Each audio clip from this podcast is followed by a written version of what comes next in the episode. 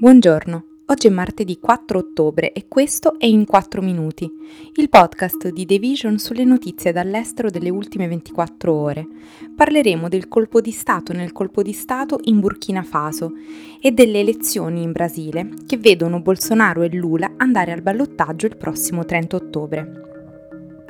Tutto è cominciato otto mesi fa. Siamo in Burkina Faso e il tenente colonnello Paul Henry Sandaogo Damiba ha estromesso il presidente democraticamente eletto Roch Marc Daboré, in quello che i militari avevano definito come un tentativo di tornare sulla strada giusta mentre le violenze dilagavano nel paese.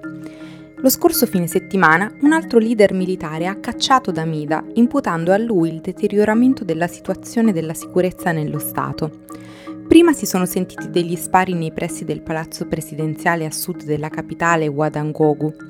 Poi i servizi della televisione pubblica sono stati brevemente interrotti mentre il portavoce del golpe, il capitano Kinswesida Farouk Azaria Sorgo, leggeva una dichiarazione che spiegava che Damiba aveva iniziato a concentrarsi più sulla politica che sull'affrontare i problemi di sicurezza che hanno guidato il colpo di Stato di gennaio. Da quando sette anni fa gli estremisti islamici hanno preso piede nella nazione dell'Africa occidentale, migliaia di persone sono state uccise e quasi una persona su dieci è stata sfollata. L'anno scorso il Burkina Faso è diventato l'epicentro della crescente crisi della sicurezza nel Sahel, con un bilancio delle vittime degli attacchi dei ribelli che ha superato quello del Mali. Secondo gli analisti, la frustrazione all'interno dell'esercito per la gestione di Damiba stava salendo da mesi, si trattava solo di una questione di tempo. In molti lo avevano immaginato. Dopo le elezioni del 2 ottobre in Brasile, nessuno dei due maggiori candidati ha raggiunto almeno il 50% dei voti per essere eletto al primo turno. Così Jair Bolsonaro, il presidente uscente, che è andato molto meglio del previsto, e Luis Inácio Lula da Silva, il suo predecessore, si affronteranno al ballottaggio il prossimo 30 ottobre.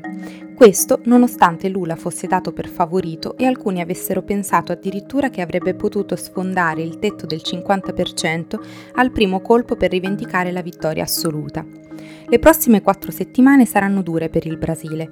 Si prospetta una campagna elettorale serrata tra i due giganti che condividono una profonda inimicizia personale e hanno minacciato l'apocalisse nel caso in cui l'altro dovesse vincere. Lula è considerato dagli analisti come un ex leader sindacale che ha servito due mandati come presidente dal 2003 al 2010. Si è impegnato in una campagna nostalgica con appelli alla classe operaia e inquadrata come una prova di forza della giovane democrazia brasiliana, definendo l'avversario come una minaccia per il sistema istituito alla fine della dittatura nel 1985. Bolsonaro, dal canto suo, è un ex capitano dell'esercito che si è lamentato del col- crollo della dittatura, ha dotato la sua amministrazione di comandanti militari e ha attaccato le istituzioni civiche del paese. Inoltre ha avvertito che Lula avrebbe condotto il Brasile sulla strada del socialismo e della rovina, trasformando il Brasile in un altro Venezuela, tormentato dalla corruzione e dalla violenza.